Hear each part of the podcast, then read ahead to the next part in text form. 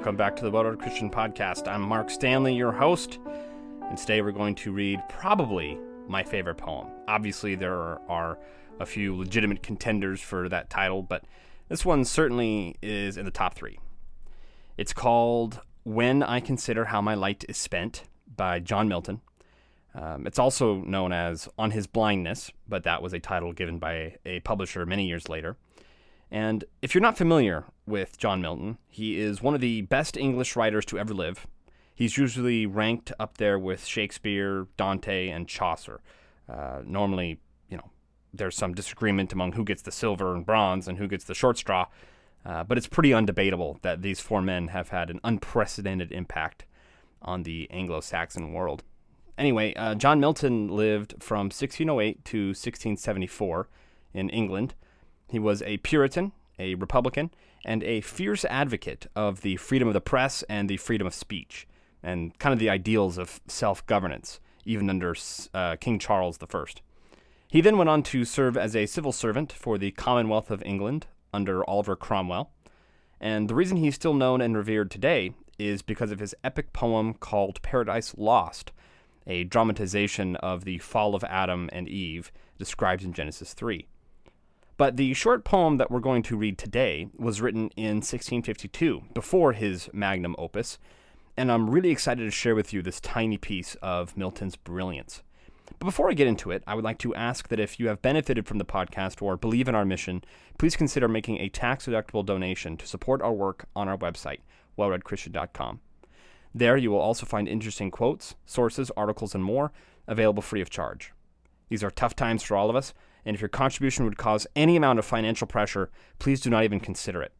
But for those who are willing and able to give, it is because of your gift that the podcast can continue and even grow. So thank you. So, we're not going to spend too much time talking about the history of John Milton. Uh, that isn't nearly as interesting or beautiful as his poem.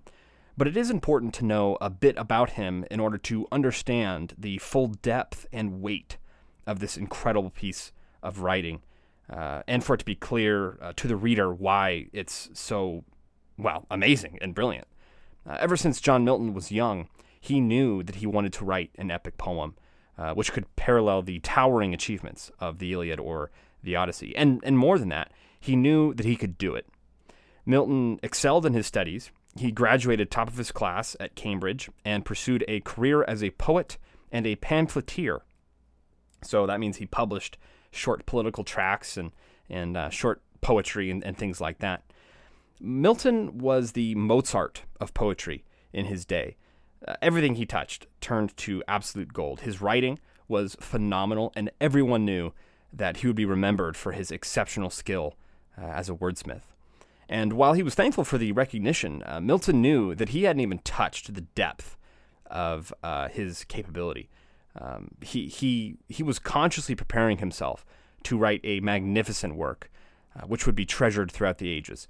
Sometimes he thought it would be an epic, uh, much like the epics of the past, specifically, is, is, what I'm trying to say, featuring kind of Greek gods and, and, and myth and, and that kind of thing, kind of like the Iliad and the Odyssey. Uh, but as he grew older, he heard the call uh, of God to, to write about the fall of Adam and Eve.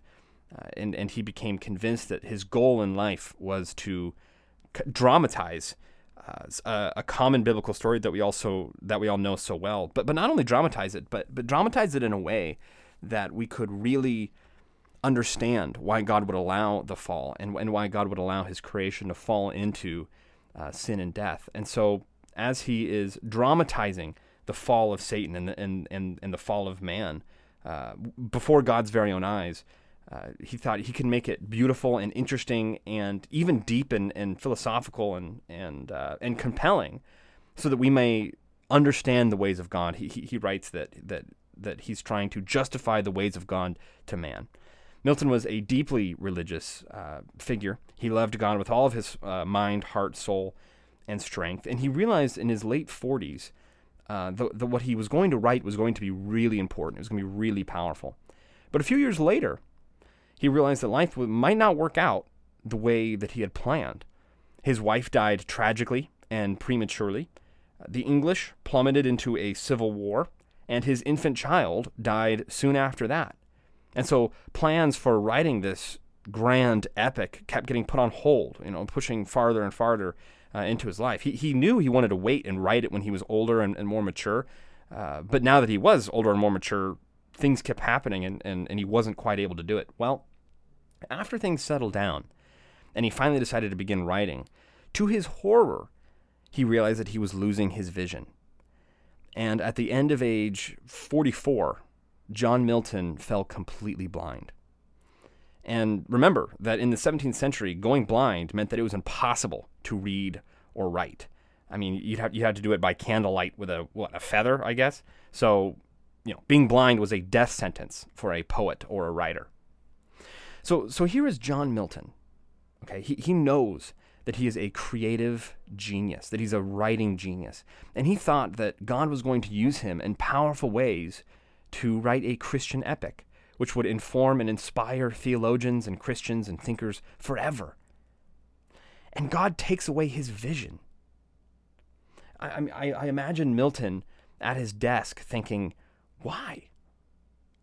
Why, God? Why, why bless me with skills that reach the heights of Shakespeare and knowledge across all of the New Testament? He was also a translator. Uh, that, that's, that's often what he did. He would translate these ancient works of antiquity uh, into into English and other languages. He knew like four languages or something. It, it, it, ridiculously intelligent. And uh, and right before he's going to write his magnum opus, with all of these references to scripture and these cross references between philosophy and, and, and the great pagan philosophy and all this stuff, right before he writes that, he, he goes completely blind. And so I just imagine him sitting there thinking to himself, what, what are you doing, God? What, what are you thinking? What kind of cruel joke is this?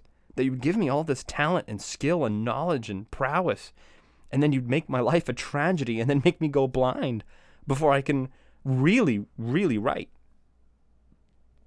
You know, we are so tempted to think that that God needs us, and I know, you know, you never think that maybe, and I never think that. Uh, we, never think that out loud anyway. Um, we, we never we never say to ourselves, "Man, what what would God do without me?" But but we impress ourselves don't we? With our abilities and our uh, actions sometimes and our achievements. We look at our knowledge or our character or our achievements or the way we've responded to certain situations or the way that we help this person or the way that we suffer through that relationship or, or whatever we're doing. And we think to ourselves, you know what? We really are something special. I mean, I, I really am. I'm, I'm kind of something aren't I? We, we, we impress ourselves, and so we betray our arrogance before the face of God. And so here is John Milton, blind as a bat, realizing that his creative mind is going to be wasted. And so he writes this poem called When I Consider How My Light is Spent. And it's a sonnet, and I'm, I'm going to read it for you now, and then we'll, we'll break it down so that you can really appreciate each line. Um, so here we go.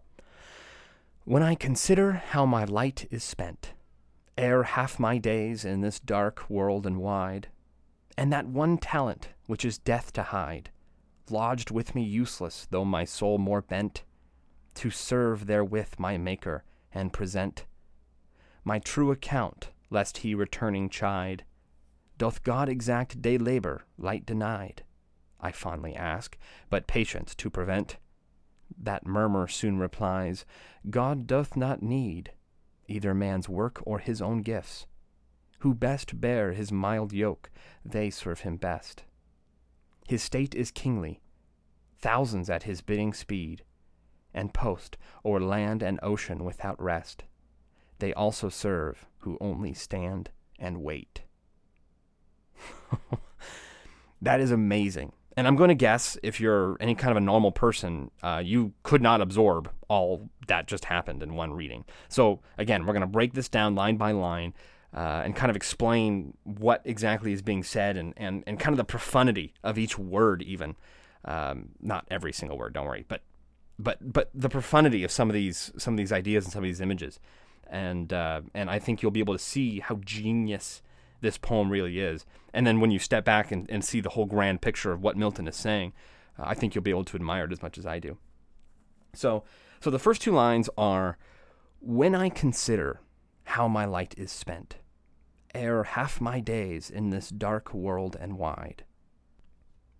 So this is pretty simple. Milton is saying, when I think about my life and how I'm halfway through my journey through this world, and you know, when he says my light, it's a symbol for lots of things, I'm sure. The obvious allusion is to his blindness, but I'm sure it's also to his life, his intellect, his writing abilities, uh, everything else. And we see that in, in the next line. But, but what, he's, what, he, what he's really saying is when, when I think about how my life has been spent, how my abilities have been used, how my intellect has been utilized, when I think about these things in the, in the world that's dark and empty, and how I'm already halfway through to the end.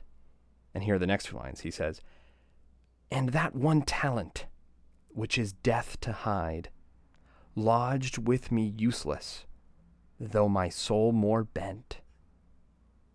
So notice the many ways that just this line can be read. Right. The first way is is as a reference uh, or allusion to Jesus' parable of the talents in the Gospel of Mark. And in that parable, God gives each man a talent, and he is uh, supposed to go and invest it, so that when the when the when the tenant owner uh, or God comes back, he is shown to have been faithful with what he's been given. And so one guy goes and invests all the money, uh, and he gets back a hundredfold. Another guy goes and invests, and he gets thirtyfold. And when the last guy is examined, he he was too afraid of failure, and so he buries the talent and he doesn't do anything with it. And so when God comes back, he is chastised uh, for not managing his talent well.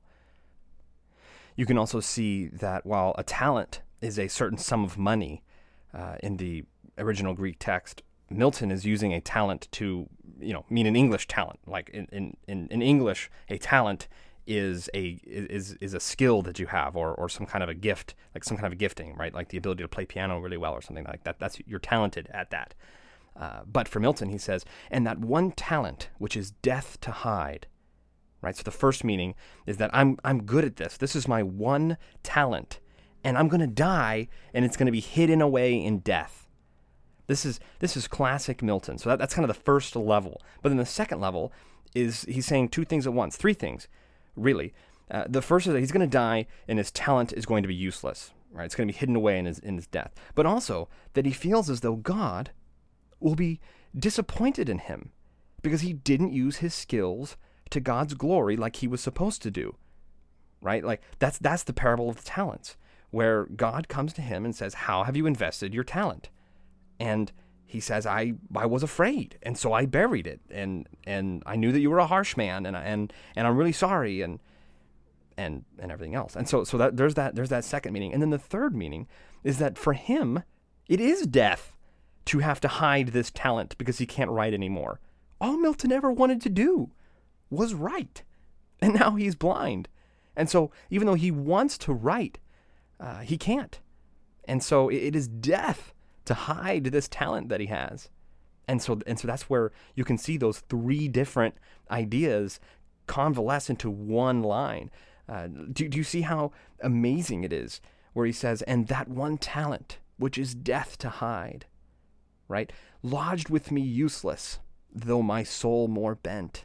So you can see at least those three meanings uh, working at the same time and, and in three different ways where he's talking about how, how he's upset because he wants to please God. He's upset because he's going to die and he won't be able to use his talent. Uh, and then and then thirdly, it's so painful that he can't write that he's saying it's it's like death for him.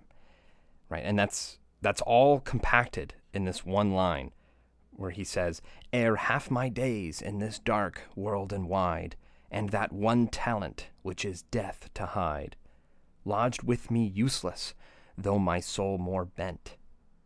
And, and, and so then in the next line he says, My soul is bent, God. I'm a little bent out of shape about this, though my soul is bent. Um, hello? You can imagine him saying to God, What are you doing? this was my life goal. This is why I was born, to write this epic poem. And now I'm blind. You, you, you can't write when you're blind.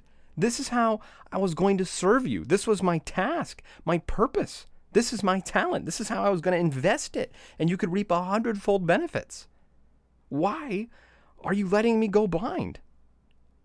You, you can't write when you're blind. You, you know that, right? God and, and death is going to hide my talent. Quote, lodged with me useless, though my soul more bent. And so here, here are the next lines. Of course, you can see how he twists what he just said. To serve therewith my Maker and present my true account, lest he returning chide. So once again, he has that dual meaning, right? The first meaning is that he's bent. He's mad. He's, he's bent out of shape about this. But the second meaning is God, my soul was bent to serve my Maker and present a true account of my faithfulness. So that when you return, you don't scold me for being irresponsible and afraid and burying my talent. So, so he's saying two things at the same time. First is, God, what are you doing? You're, you're supposed to give me a talent and then let me use it. But the second thing he's saying is, God, what, what are you doing? Don't you know that I want to do this? Don't you know that I want to serve you? I want to write this poem to glorify you, to make you proud of me? So, so you can see both of those things in that line. He's saying, God, what are you doing? And also, God, what are you doing? What, why are you taking this from me? So, so you see that anger, but you also see that, that sincere sadness. And so he writes, And that one talent which is death to hide, lodged with me useless, though my soul more bent, to serve therewith my Maker and present my true account, lest he returning chide. And then, and so here's the next line quote, Doth God exact day labor, light denied?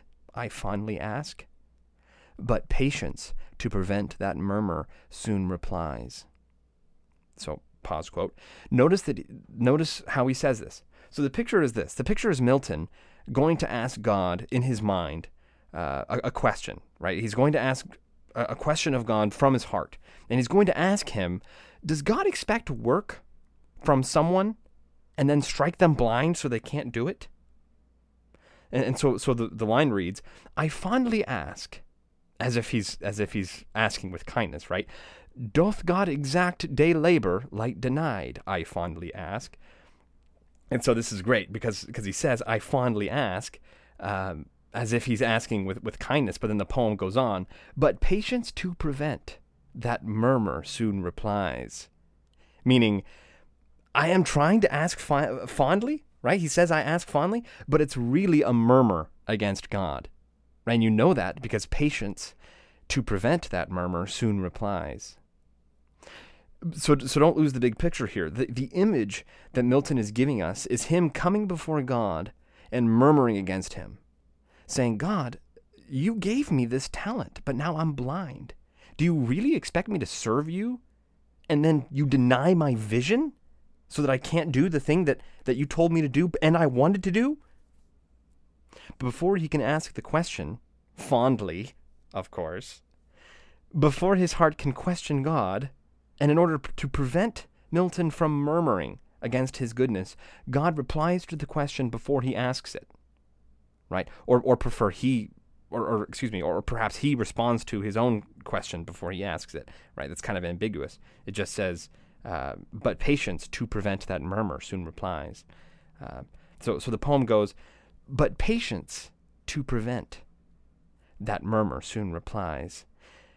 And then here's the reply, right? This is great. This is so amazing. It almost brings a, a tear to my eye if I hadn't lost my tear ducts in the war, you know, because I'm a, I'm a man. This is, this is, this is how the, uh, the poem finishes. Quote, God doth not need either man's work or his own gifts. Who best bear his mild yoke, they serve him best. His state is kingly, thousands at his bidding speed, and post o'er land and ocean without rest. They also serve who only stand and wait. Wow. That is an amazing poem. And I'm I'm again I'm, I'm going to guess that that on that first reading you're like still don't quite get it. So don't worry, I'm, I'm going to explain it. So, what Milton is saying is God does not need you. Quote, God doth not need either man's work or his own gifts. Hey, God gave you your gifts in the first place. They're really his gifts. They don't even belong to you. You didn't earn it. He gave them to you. So God doesn't need your work or your gifts. Quote, God doth not need either man's work or his own gifts. Who best bear his mild yoke, they serve him best. Meaning, you want to serve God? You know he'll tell you how to serve him. How does Jesus over and over again tell us how to serve God? Come to me, all ye who are heavy laden, and I will give you rest. Learn from me, for I am gentle and lowly in heart, and you will find rest for your souls. That's Matthew 11, somewhere towards the end of the chapter. That's what God wants you to do. God wants you to rest in Him. Do, do you know who God's best servants are? Those who work humbly and accept their mild yoke, says Milton. Quote, who best bear his mild yoke they serve him best. His state is kingly, thousands at his bidding speed. God is kingly. God created the heavens and the earth. He designed astrophysics and nuclear physics, special relativity and quantum mechanics. He designed light and heat and laughter and butterflies and frogs and zebras. He invented eye contact and hair and language and food and sex and the ocean. He created everything without even expending a fraction of his creative or imaginative energy. When you realize that God is sustaining all of the things that He created by Himself, He doesn't need you. And it's actually a huge relief when you realize how tiny and insignificant we are. You can have a sigh of relief by realizing that you actually should be humble. You should be humble. Not that you have to be humble, that you get to be humble. God has been managing global politics since the dawn of time, all while keeping track of black holes and maintaining ecosystems exactly as He sees fit. He doesn't need you. He's been spreading the gospel throughout the world since He invented it. C.S. Lewis has a similar idea to this in Perelandra. It's a it's a great work. I, am not a huge fan of Lewis fiction, believe it or not. I know, sorry, but but Perelandra is, is really good. It's it's a great book uh, where the premise is that someone from our world is transported to kind of Earth 2.0, except in in this reality, uh, Adam and Eve um, haven't fallen yet. They haven't they haven't you know introduced sin and death into the world yet. And so in this world, there's only one human being and they haven't disobeyed God. And so the guy is trying to battle Satan day and night uh, in this three way argument, well, two way argument with the girl in the middle. Uh, and of course, Satan is trying to get this girl to fall, and uh, the guy from our world is trying to convince this girl to remain pure and not disobey God. Otherwise, there will be sin and death and and wars and, and famine and th- things that she cannot understand at all as a you know holy, good, and, and pure and innocent being.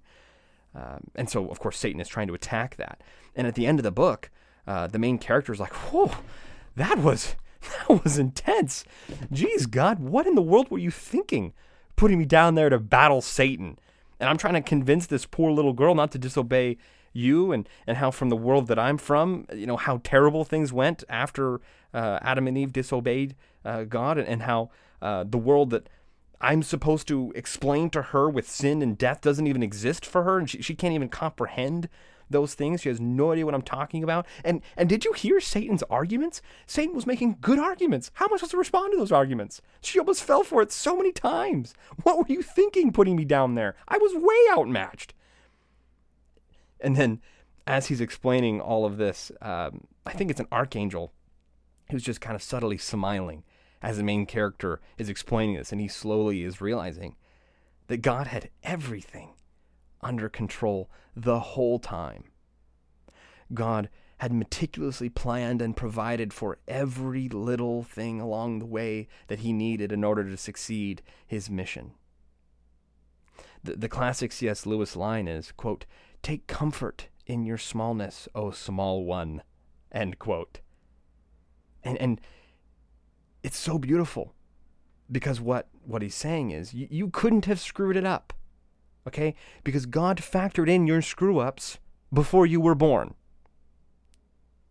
God is all powerful and all knowing. Do you think he was really relying on you to get it done? No. no, he wasn't. So so take comfort in your smallness and in your insignificance. Because God has chosen you to be a part of his plans when he doesn't need you. So Milton is saying the same thing here. Quote, God doth not need either man's work or his own gifts. Who best bears his mild yoke, they serve him best. His state is kingly, thousands at his bidding speed, and post o'er land and ocean without rest. They also serve who only stand and wait. And so Milton finishes his poem with this amazing image that has stuck with me for years. Uh, and, and, and the Milton the the image, excuse me, that, that Milton imagines is is having this conversation with an angel or perhaps a son, uh, the son, you know, God the Son, as opposed to the Father, or or or whoever this voice is in Milton's head, and, and he says, His state is kingly. Are, are you forgetting who God is, O Milton, O insignificant one? Oh, oh, you think you think you're a pretty good writer, huh? You think you're as good as Shakespeare? Oh, great. Well, guess who invented Shakespeare? Eh, God has legions of angels who are at his beck and call, and he himself has created the angels. And these angels are ready to do anything for their Lord at the drop of a hat. Quote, thousands at his bidding speed and post o'er land and ocean without rest. So you get this image of thousands of angels who are in God's service, uh, zipping over land and ocean, doing whatever needs to be done for the kingdom uh, without resting. But then you also have thousands of angels who are just at their posts throughout the world. They're just, this is their territory, or this is their spot, this is their person, however God does it, and, and they're just there. And don't you see, oh man, God's mighty servants? He doesn't need you. And then he ends with this line quote, They also serve who only stand and wait. So you have the angels who are zipping around and doing everything that needs to be done, but you also have the angels in the inner chambers of the holiest of holies in heaven, or who are standing at their posts on earth. Angels who are capable of anything that God would ever need them to do. Who knows the untold power or knowledge of these heavenly hosts? Yet since creation, all they've done is stand and wait, not moving a single muscle, ready should God ever need them. And they also serve God by not doing anything. And they exist to be a conscious declaration of God's sufficiency, and they are perfectly happy with waiting. And this is the image that Milton give us angels who are dashing to and fro, answering every bid and call with immediate wonder. And then you have the angels who are more powerful than we could imagine, and they're just standing there, waiting in case God might give them an order. And here Milton sees himself, perhaps at his desk, and he says, Look at me, feeling sorry for myself because I'm not able to write my poem. God doesn't need me.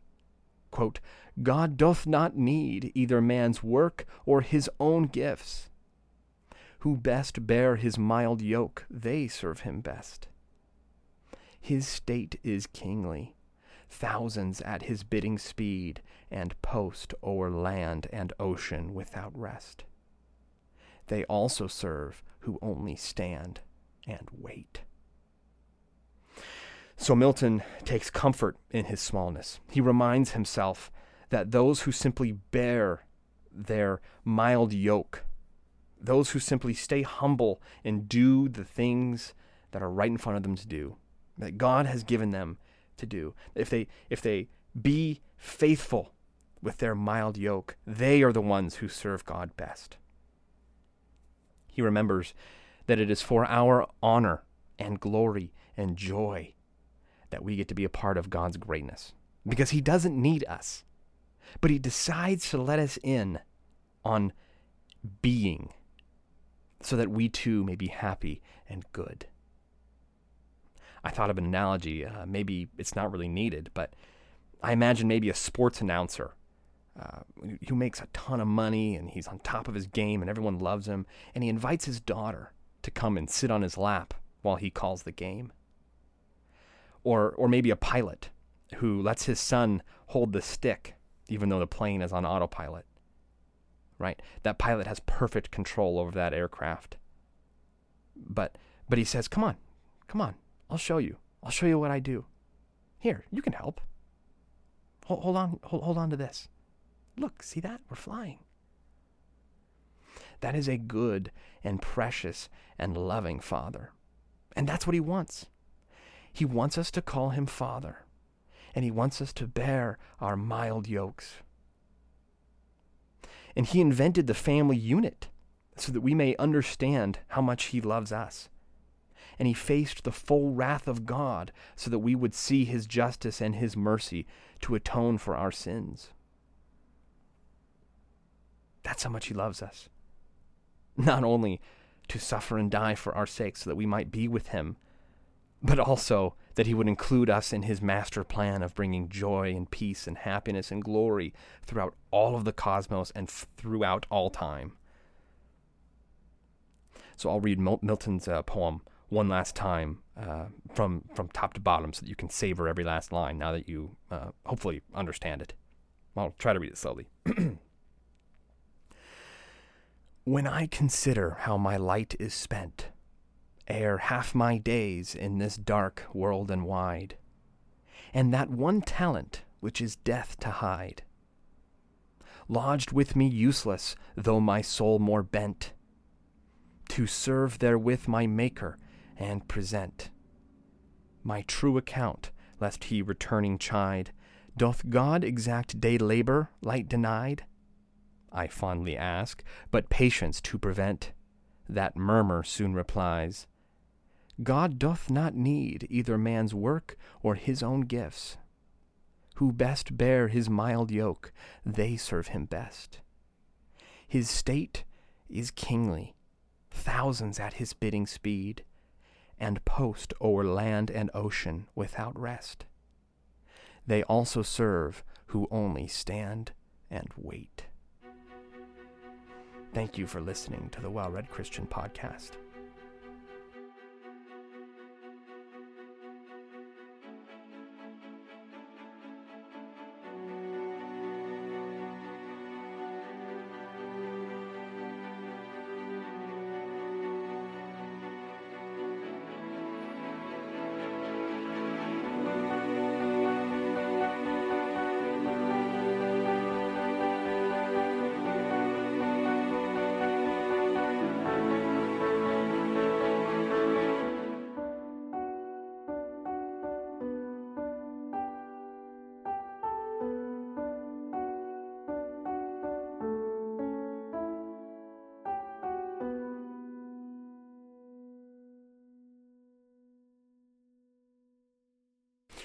Anyway, um, John Milton lived from 1608 to 1674 in England. England? In England? He lived in England. Jeez. Want to know what you're feeling? There are some things you can hide. I want to know what you're thinking. Tell me what's on your mind. Boom boom, boom, boom, boom, pure energy. Boom, boom, boom, boom, boom, boom, boom, pure energy. Down, tick it down, tick it, tick it down, down, tick it down, tick it down, tick it, tick it down, down, tick it down, tick it down, tick it, tick it down, down, tick it down, tick it down, tick it down, down. Bum, bum, bum, bum, bum, bum, bum, bum, bum, bum, bum, bum, bum, bum, bum, bum, bum, bum. Where I am in silence, there is nothing I can do.